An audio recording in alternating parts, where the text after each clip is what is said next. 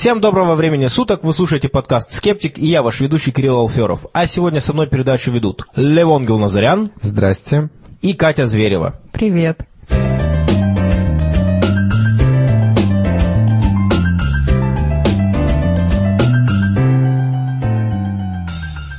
Сегодня 26 мая 2014 года, и подкаст создан обществом скептиков. Кроме этого подкаста мы также проводим встречи в Москве, в Уфе и в Екатеринбурге. Если вы хотите устроить встречу под эгидой общества скептиков, обязательно обращайтесь к нам, а сделать вы это можете через наш сайт www.skepticsociety.ru. Заходите туда, кроме новостей, которые там есть, где мы объявляем какие-либо выпуски видео, подкаста. Там есть также э, библиотека пополняемая, и мы приглашаем вас, если вы пишете что-то, обязательно присылать нам ваши статьи. И также там есть форум, где мы общаемся. Постепенно форум начинает уже жить своей жизнью, пока что медленно, но уже потихонечку туда приходят люди люди, задают какие-то вопросы, кто-то отвечает, поэтому надеемся, что через некоторое время он, может быть, станет площадкой для общения скептиков и тех, кто интересуется наукой. Также мы в этом году планируем провести ежегодную встречу, ну или конференцию скептиков – мы решили, что мы попробуем сделать это в первый раз именно в этом году. Скорее всего, где-то осенью. Вначале думали летом, но мне кажется, что летом не очень удачное время для этого все-таки. А, поэтому осенью. На этой конференции мы надеемся, что люди, которые не могут приезжать на, на регулярные встречи, смогут приехать для того, чтобы познакомиться с людьми, которые мыслят так же, как они, которые смогут поговорить, рассказать о ситуации в их городе, просто пообщаться. И, конечно же, мы тоже будем проводить различные мастер-классы на тему научной популяризации. По крайней мере, вот э, обязательно пригласим кого-то, кто этим занимается давно, и поделимся тем опытом, который есть уже у нас. За это время тоже уже, наверное, есть что сказать. В частности, наблюдая за работой э, людей, которые читают лекции на научные темы, иногда замечаешь, что не всегда эти лекции хорошо подходят для непрофессионалов, и очень часто люди, которые их читают, они не привыкли разговаривать с людьми, которые не являются специалистами. Соответственно, их э, лекции трудно воспринимать на слух, и человек, если он ну, не понимает, он очень быстро теряет внимание, и все, и предмет для него потерян. И вот рассказать так, чтобы человек ушел заинтересованный, это далеко не все умеют. Ясно, конечно, что первая конференция, скорее всего, будет очень немногочисленной, мы готовы к этому. Как правило, конференции так и начинаются, на первую конференцию приезжает там 30 человек, то есть организаторы плюс еще несколько друзей. Но посмотрим, если эта встреча действительно будет интересна, если нам удастся записать хорошие качественные видео, если, конечно, предварительно нам удастся найти хорошее подходящее помещение, то очень может быть, что это будет началом очень интересного события ежегодного. Э, Еще на последней встрече участники предложили интересную идею. Ведь э, мы постоянно сталкиваемся с ситуацией, когда э, нечего почитать или хочется посмотреть какой-то фильм на конкретную тематику, но не знаешь, что выбрать или просто, ну, ничего не приходит на ум. И в такой ситуации люди обычно обмениваются между собой книгами, которые прочитали, делятся впечатлениями. И, и один из способов вот этого вот обмена, который мы хотим предложить, это чтобы э, слушатели подкаста присылали нам на почту книги, э, которые они почитали, прочитали, вместе с небольшим, как сказать, э, таким эссе, в котором они ну, свои какие-то мысли по этому поводу э, излагали, почему они рекомендуют эту книгу, э, что, в, ну, что им показалось интересным. А мы бы, например, зачитывали это и, ну, как сказать... Ну, рекламировали книгу. Ну, то есть, по сути, некая книга с, кор- с кратким обзором. Почему вы считаете эту книжку полезно прочитать? Да-да-да, мы бы стали такой площадкой для обмена, ведь э, нас-то слушают, может быть, не очень много людей, но больше, чем, чем можно скажем так, ну не знаю. Больше, чем нас слушали Ливон на первом, подка... на первом выпуске. Ну да, ну нас слушают достаточно людей, чтобы какой-то живой обмен происходил.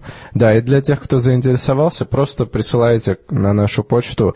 Если это фильм, то э, полное название фильма и ваше эссе. Если это э, книга, то библиографическое описание. И мы расскажем о книге, и мы расскажем именно ваше мнение об этом. Кстати говоря, мы еще не закончили с организационными моментами.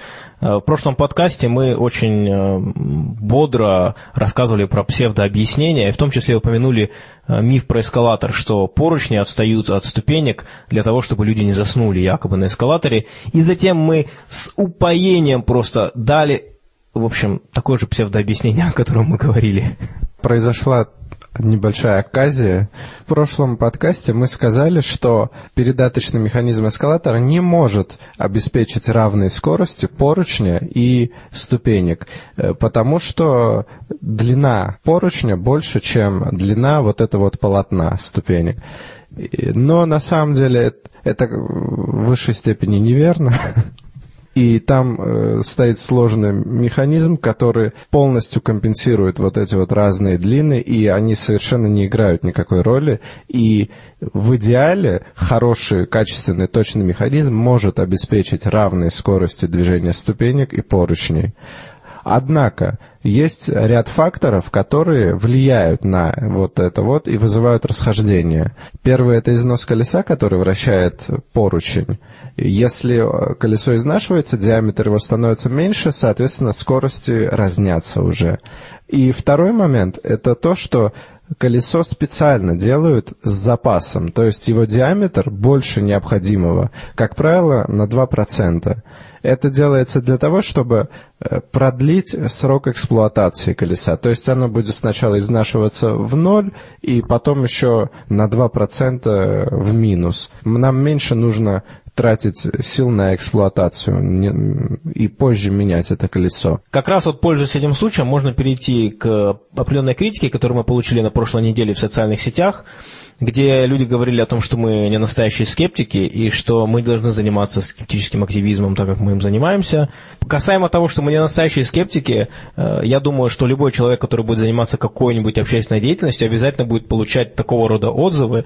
И здесь, конечно, добавить что-то трудно. Но если дело касается конкретики, то нам было сказано, что в частности Э, почему мы вообще каким-то образом критикуем там верующих людей в сверхъестественное, занимаемся там паранормальным, почему бы не отгородиться в свой уютный мирок и заниматься только наукой. Рассказывать про научные новости, там, рассказывать про логические ошибки, когнитивные искажения, но ничего не говорить по поводу псевдонаучных деятелей, ничего не говорить по поводу религии, мол, зачем мы к ним лезем. Мы, конечно же, учитываем такую критику, однако здесь э, стоит сказать, что сколько людей, столько и мнений. И когда мы занимаемся тем, чем мы занимаемся, у нас есть какое-то свое видение. И оно, конечно же, никогда не будет совпадать с каким-то, ну, с видением каждого или с каким-то э, идеалом скептицизма, э, который тоже, ну, скажем так, непонятен. Ну, и для каждого может быть своим. Э, и, и я всегда таких критикующих призываю, если они видят, что, особенно в российских реалиях, когда очень мало людей этим занимаются, и рынок пуст практически. Я всегда таких критикующих призываю, если они видят серьезные расхождения и видят, что мы что-то упускаем серьезное, или мы делаем не так, как они, э, э как, как они это видят, я всегда призываю их э, взяться самим и что-то, ну, как сказать, либо нам помогать, либо делать свой независимый какой-то проект, чтобы эту нишу заполнить, потому что как бы мы не хотели учесть все отзывы, э, нас мало, и у нас есть, как сказать, наши ограниченные наши ресурсы, временные и так далее. И мы никогда не покроем вот эти вот все пробелы. И поэтому нужно просто больше людей и плюрализм мнений, плюрализм ну подходов. разные подходы, потому что действительно, может, кому-то помогло бы, например, уйти от веры в сверхъестественное не прямая атака на, эту, на эти верования, а там косвенная заинтересованность в науке, постепенные познания, когда человек понимает, о, так оказывается, затем он пересматривает свои взгляды. Мы, в принципе, делаем где-то и то, и другое, но поскольку у нас такой серийный выпуск, то получается, что в целом мы говорим обо всем просто. Вот. А если кто-то хочет делать проект, кстати говоря, вот если э, говорить про заполнение ниш, в русскоязычном пространстве фактически нет нормальных видеоблогов. Их очень мало.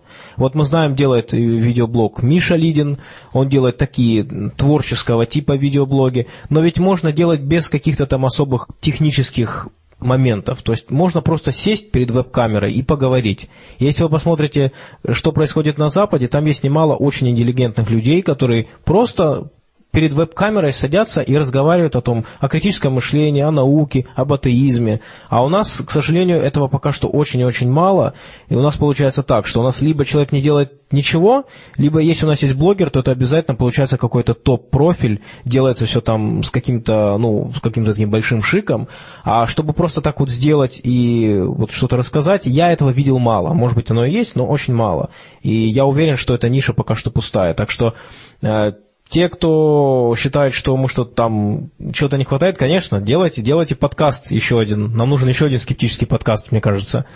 Но здесь могут возразить, что, как сказать, русский человек не привык просто к таким делам на коленке подкастам или видеозаписям, каким-то мини-фильмам. Все хотят смотреть на какое-то уровня телепередачи такого, такого качества, но мы понимаем, что это невозможно. Мне кажется, если люди перестанут, ну, в домашних, по крайней мере, условиях это точно невозможно, и если люди перестанут вот стесняться и перейдут этот барьер, как бы и э, начнут делать что-то свое, я думаю, э, что зритель, он начнет подстраиваться со временем, потому что э, как Кирилл сказал, э, во всем остальном мире это очень даже популярная ниша, и если люди там это воспринимают хорошо, и им это может даже полезно, э, кто сказал, что здесь это не сработает? Я вообще не согласна насчет того, что наши люди привыкли к высококачественному видео. Если учесть, что у нас э, люди там не все, ну как сказать, я не знаю людей, которые смотрят очень много каких-то вот таких супер видеоблогов, каких-то постоянных фанатов, очень мало. Зато все знают ролики типа «Шоколад не виноват», «Пацаны вообще ребята». То есть эти фразы уходят легко в народ, их смотрит куча людей. То есть мне кажется, просто нечего смотреть. Нет, тот же, по-моему, Вассерман, он же записывает вот так на веб-камеру, просто что-то говорит. У него много слушателей достаточно. Просто он там, может, один или один из немногих не-не, блогеры такие есть, естественно. Просто я больше говорил про блогеров, которые говорят про критическое мышление, атеизм. Э, я не берусь судить обо всем, как говорится, Рунете. И я вот русских блогеров каких-то видел, но мало, специально не слушал. Но я просто знаю, что на Западе есть реально очень известные атеистические блогеры, э, настолько известны, что у них там в Википедии статья своя есть. И это люди, которые просто стоят перед веб-камерой. Но они действительно очень хорошо говорят, им есть что сказать, у них находятся э, зрители, так что... Существует пять оснований, из которых состоят нуклеиновые кислоты, например, ДНК, РНК. Это аденин, гуанин, цитозин, тимин и урацил. И можно задаться вопросом, почему именно они?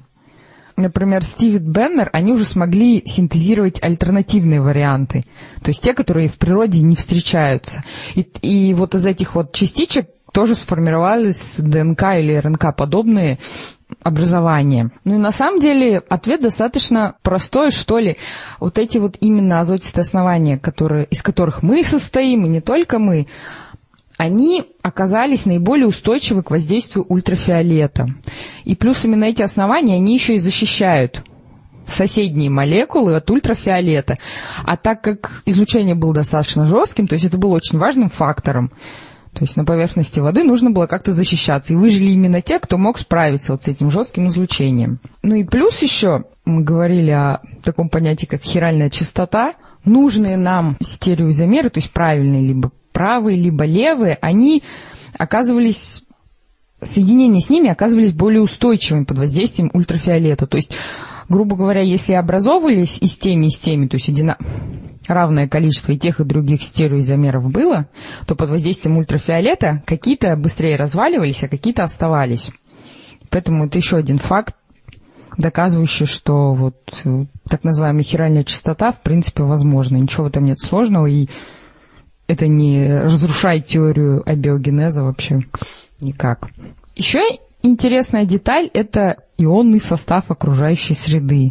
То есть, что плавало в той первичной среде, и почему наши клетки состоят именно, имеют именно такой состав. Не, и более эзотеричный вопрос будет, а почему оно плавало? Зачем оно плавало? И, куда, и кто его туда посадил? Ну, само. Потому что если посмотреть на состав нынешнего океана и состав наших клеток, то он сильно разнится. Например, у нас в клетках больше калия, а в морях больше натрия. И, соответственно, можно предположить, что та среда, в которой формировались первые клетки, она должна была быть ну, по сути, такой же, как вот среда внутри наших клеток, потому что когда не было плотной оболочки, которая защищала вот клетку, как сейчас там, клетки бактерий, они защищены от внешнего воздействия. Они избирательно в себя впитывают какие-то вещества.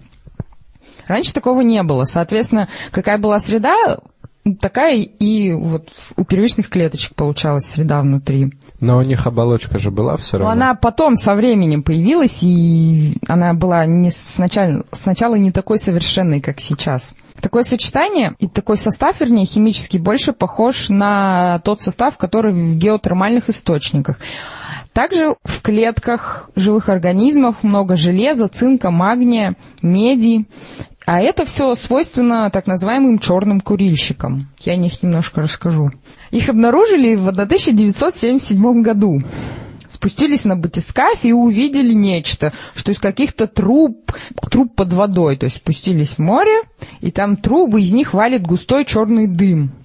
На самом деле это не дым, а вода из подземных геотермальных источников, просто она под температурой поднимается 400 градусов Цельсия, там очень высокое давление, поэтому она не кипит. А черная она, потому что там взвесь различных сульфидов металлов. А когда она охлаждается, ну, поднимаясь все ближе к поверхности, то все эти сульфиды выпадают в осадок, то есть цинк, магний, там, и вот как раз те вещества, которые нужны нашим клеткам. Также из этих черных курильщиков выходит сероводород, ионы калия, магния. И тут возникает противоречие. С одной стороны, вещества отбирались, скажем так, под воздействием ультрафиолета, то есть это на поверхности. А геотермальные источники, они наоборот, на глубине. Но на самом деле раньше было атмосферное давление намного выше, чем сейчас. Насколько я знаю, ученые точные цифры не говорят ну, не могут договориться, какое же оно было, но оно точно было больше. Соответственно, вода закипала при большей температуре, и, соответственно, эти черные курильщики могли выбрасывать вот эти вещества свои намного выше, и, то есть, они могли попадать ближе к поверхности, там, где вот все это дело и формировалось. Еще одно одни вещества, которых много в живых организмах, но не особо часто встречаются в природе, вернее, нет высоких концентраций, это фосфаты. Собственно, а фосфаты мы можем получить как раз из геотермальных источников. При испарении они получаются и дальнейшей конденсации. И, соответственно, когда вот в этих геотермах испаряются вещества, в них испаряются вот эти вот фосфаты, они вместе с водяным паром переносятся – и также калий, цинк, магний, они все переносятся в так называемые грязевые котлы, то есть те самые лужи, где, по мнению некоторых ученых, и сформировалась жизнь. Также там есть формамид, это вещество, в котором синтезируются азотистые основания, которые являются кирпичиками для ДНК, РНК и других важных нам веществ. То есть, секундочку, Катя, ты хочешь сказать, что мы на самом деле просто химия? Конечно. И каждый раз, когда человек говорит, «Э, я не могу, это есть там химия, нужно говорить ему, да, да, да, так это и надо. А, ты сам а вы не химия. видели картинку, где яблоко и такой огромный список каких-то страшных да, да, названий, Которые всяких Е, кислоты, да, это всего лишь яблоко, которое любят всякие эко-двинутые люди. Ну, если смотреть список веществ, которые содержатся в нас, там да, на самом это деле... очень страшно. Да. Катя, но ты еще хотела сказать нам что-то про Дарвина. Да. Просто согласно этим данным, это вот идея Мулки Джаняна на лекции, которого мы когда-то были, ну и его соратников, скажем так. Получается, что более вероятным местом для возникновения жизни были не первичный бульон, первичный океан, там, Апарина и Холдейна, а теплый пруд, о котором писал Дарвин. То есть он вот именно это и предполагал, что жизнь родилась в теплом пруду.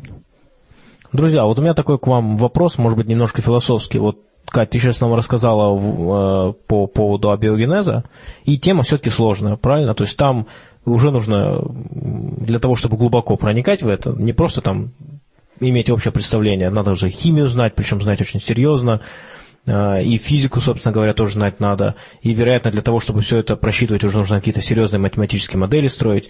Получается, что чем дальше идет наука, тем больше она как бы продолжает отвечать на очень насущные, понятные каждому вопросы, ее объяснения тем дальше отходят от человека, который не образован.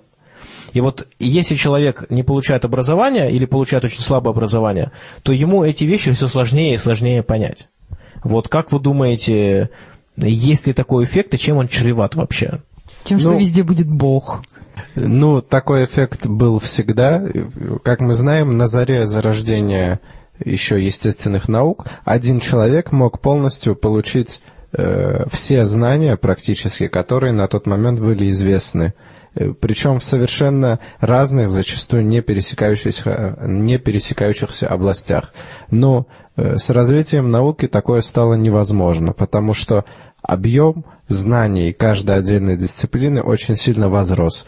Кроме того, э, сегодня у нас есть э, науки, которых раньше не было. Это такие не, не классические науки, которые в себя вобрали куски самых разных, там, не только химии, физики, но э, там еще каких-то очень сложных вещей, которые, э, чтобы понять, ты должен сначала базово изучить несколько дисциплин, которые они в себя вмещают, а потом еще, как сказать, хорошенько прошариться еще вот в этом всем новом. И все равно ты будешь только узким специалистом по той области, где тебя научат и где у тебя опыт будет, а все, все не сможешь объять. В наше время важно не... Может, не настолько важно давать прям вот всеобъемлющее образование, чтобы в ребенка пихать все-все-все возможные знания, а вот у, на- у меня, например, в школе была логика. Я больше не знаю людей, у кого в школе была логика. А мне кажется, она очень нужна.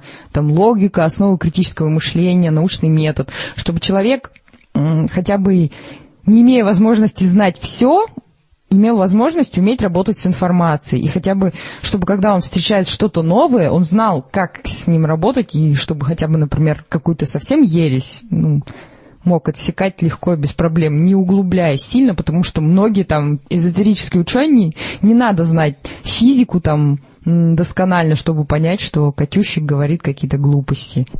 Да, к сожалению, когда мы были детьми, нам нас вот этому вот всему не научили, и мы не знали, как грамотно работать с информацией, как что такое хороший источник информации, что такое плохой, э, как э, как их различать, какую информацию, ну, как э, выделять важное, как выделять правильное. И в этом смысле мы сейчас стараемся помогать друг другу и слушателям тем, что, э, по крайней мере, мы учимся отсеивать э, ложную информацию. Но это не все. Еще нужно правильно, как сказать, рассчитывать ресурс и знать, до какой степени ты хочешь углубиться в область ну, в которая, которая тебя сейчас заинтересовала или которая тебе там нужно изучить. Когда дело касается каких-то там псевдонаучных учений, они на самом деле втягивают в себя достижения науки каким-то образом, и затем, немножко трансформируя их на базе этих научных знаний, продолжают дальше паразитировать. Поэтому, если сто лет назад никто бы вам ничего не говорил про квантовую физику, теперь квантовая физика уже находится во всех учениях, и человек, не зная даже ничего про квантовую физику вообще, он уже будет оперировать этими терминами. Но это как раз удобно. Э, У человека нет никаких знаний по квантовой физике. Тут приходит человек и говорит, я вам сейчас все объясню. И он объясняет как-то. И, как правило, у них объяснения очень такие простые, что ли. Ну, ты голову не сломаешь, чтобы их понять. Человек думает, а, так вот это что. И типа, все, окей, отлично, я понял. Но они очень действуют очень хорошо, как тонкие психологи. Они, по сути, берут науку, такую сложную, где, которую мало, в которой мало людей разбираются, и выискивают там, там 5%, которые каким-то боком подтверждают их вот эти вот эзотерические, или даже не подтверждают, а просто где-то там намекают на их какие-то эзотерические взгляды. Остальные 95, которые полностью опровергают, они, конечно же, отбрасывают. Потом они берут, как правильно Катя сказала, создают э, очень простое, понятное любому необразованному человеку объяснение. Правильное объяснение не всегда должно быть сложным, но в жизни так часто бывает, что после того, как какой-нибудь деятель э, промыл уши своей пастве каким-то очень доступным там на уровне эмоций, на уровне каких-то желаний, объяснением, которое все сразу поняли, оно там закрепилось в голове, а ну, оно, естественно, ложное, а реальное объяснение может быть более сложным, менее романтичным, менее интересным, и такого человека практически невозможно переубедить, потому что он и не специалист в сфере, и он, как сказать, он, ему психологически приятно оставаться с тем объяснением, которое э, ну, с красивым там каким-нибудь, или с очень простым, или с которое подтверждает его какие-то политические предпочтения, еще какие-то эмоциональные есть, желания. Есть еще такой интересный эффект, это когда человек предпочитает абсолютные объяснения, причем я думаю, что это свойственно всем нам тоже, когда вы говорите, например, что вот это там средство, или это лекарство, или этот метод, например, полностью вылечивает болезнь. Вам говорят, ну, на самом деле не полностью. На самом деле вот в эту болезнь не вылечивает, или там, а только в этих условиях. Эти условия, они не очень приятно постоянно понимать, что у тебя нет простого, понятного ответа, а есть куча разных э, специфических обстоятельств, при которых одно работает, другое нет. Когда дело касается медицины и биологии, это просто сплошь и рядом. По поводу простых объяснений мы как раз возвращаемся к тому, что нужно больше популяризаторов науки, которые будут не будут, конечно, объяснять всю квантовую физику, но хотя бы будут каким-то простым языком объяснять людям основы, чтобы у них была возможность хотя бы приближенно иметь представление о том, иметь представление о, например, той же квантовой физике, но настоящее научное, а не псевдонаучное, то есть нужны там какие-то вот как BBC снимает научно-популярные фильмы, там, или вот Брайан Грин приезжал с лекцией, он очень понятно объясняет в принципе.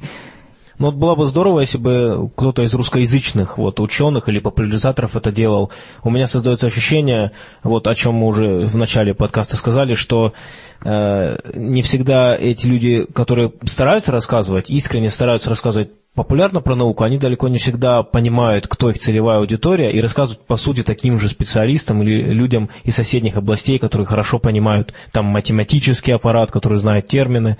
Э, и есть еще такой момент, что, мне кажется, концепция научного популяризаторства, она очень часто в России понимается неверно. И под, под популяризаторством понимается, по-видимому, очень часто просто вывалить на человека кучу информации, и все, вот как бы это оно и есть, вот изучайте. В то время, как мне кажется, что популяризаторством должно быть заинтересовать человека познанием, вот как те же самые много раз нами упомянутые книги Перельмана, когда там, в общем-то, ничего такого особенного, никаких прям особенных, больш, большого количества знаний там прям нет. Там именно интересные случаи, которые заставляют человека посмотреть, например, в конце концов, на такие вещи, как математическое уравнение по-другому. я помню, на меня это действовало. Вот задают вам решать кучу уравнений, вы понимаете, ох, как неохота. А почитаешь Перельмана, он так об этом интересно говорит, что ты уже думаешь, вау, это настоящее уравнение, и ты уже как-то решаешь, ты как-то, ты как-то вдруг находишь какую-то связь с этим, ты понимаешь, что это не просто какое-то абстрактное задание, а что оно может означать что-то, что и, и при помощи него можно решить какую-то задачу, что за этим иксом может стать что-то такое, связанное с реальной жизнью, например, посчитать, сколько ты наколол дров, ну или еще что-нибудь. Друзья, мы уже рассказывали вам про различные ненаучные краудфандинги, когда посредством таких вот платформ, как Boomstarter, люди собирают на создание фильмов про Рюрика деньги. Э, в данном случае мы хотим рассказать вам о достойном краудфандинге. Левон. Итак, на сайте Indiegogo э, был представлен публике проект стоимостью предположительной в 1 миллион долларов. И он уже собрал миллион двести тысяч, с чем я их и поздравляю. Там э, интересная реклама, такая очень-очень зеленая реклама этого проекта, где э, молодой семьянин там говорит о природе, о том, как мы ее загрязняем и так далее. Но я не стал, э, скажем так, сильно вестись на это, а в основном сконцентрировался на технологии, которую он хочет продвигать. А технология заключается в умных дорогах из стекла. Ну, сама по себе концепция умной дороги появилась далеко не вчера. Например, в, Норвегии разметка светится по ночам, а у нас есть э, светоотражающее покрытие на асфальте очень часто там, где плохо освещены дороги. Так что вопросы дорожной безопасности, они давно уже на слуху, с тех пор, как появился автомобиль. Но вот эта концепция дороги, она сильно отличается от того, что мы привыкли видеть и понимать под этим. Этот человек предлагает делать дороги из стекла, а под этим стеклом размещать солнечные батареи. Таким образом, получается, что вся эта огромная площадь автострад, парковок, там, перекрестков. Все это э, э, огромные площади, которые можно использовать для получения электроэнергии с солнца.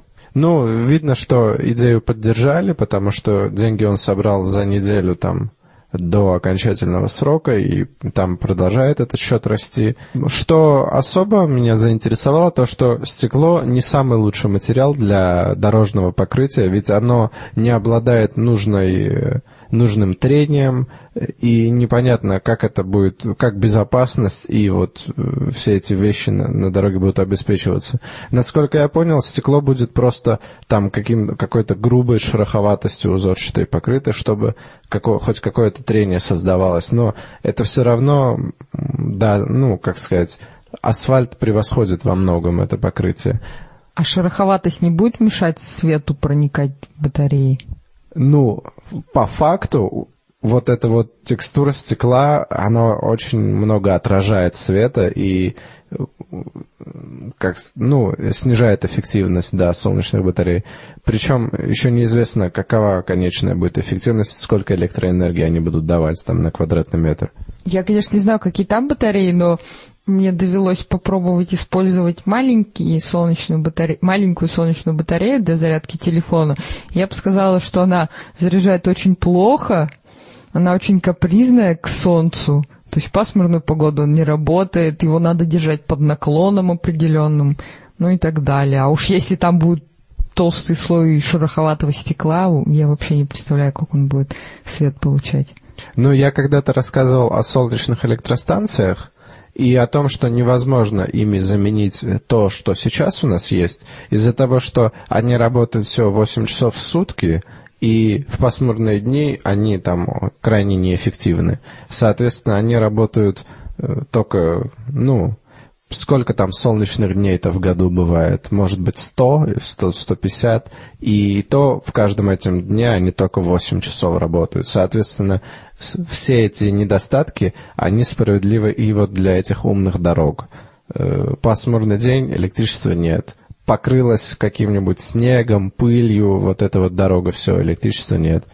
Ливон, ну то есть ты сейчас проявляешь крайний скептицизм к этому проекту, но все же он собрал вроде деньги. Да, да, и этот проект мне нравится, несмотря на то, я просто вижу, какие уже серьезные задачи перед ними стоят, и в отличие от... Э, мы как-то рассматривали ребят, которые совсем ересью занимались. Они так, кстати, тоже собрали вроде нужную сумму.